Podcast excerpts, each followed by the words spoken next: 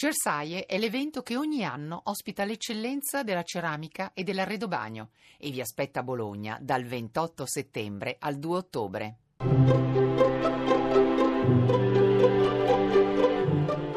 Il pensiero del giorno.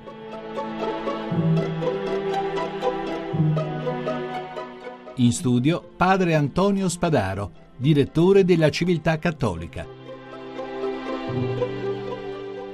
Oggi il Papa parlerà alle Nazioni Unite. Sarà un discorso importante. Francesco è il quarto pontefice a parlare all'ONU e parlerà da pastore. Siate un ponte tra i popoli, aveva detto Paolo VI. Siate una famiglia di nazioni, aveva detto Giovanni Paolo II.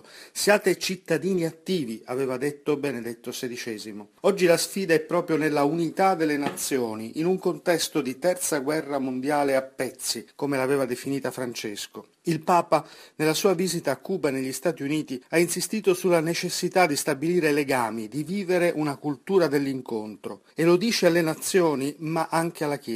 A volte essa è tentata di chiudersi nel recinto delle paure, tentata di usare un linguaggio aspro e bellicoso tipico della battaglia culturale. Ma oggi c'è bisogno di misericordia, sia tra le nazioni, sia tra gli uomini. Il tempo presente ci invita ad agire per generare dinamiche nuove, Pensiamo a quelle avviate tra Cuba e Stati Uniti o a quelle relative agli accordi sul nucleare iraniano. C'è bisogno dunque di una Chiesa che non si schieri in un mondo già fortemente polarizzato, ma che sia pronta a versare balsamo sui buoni e sui cattivi, pronta a riconciliare, a costruire ponti, a dialogare con chi può cambiare le cose e a spendersi per la vita del mondo, perché le nazioni siano davvero unite.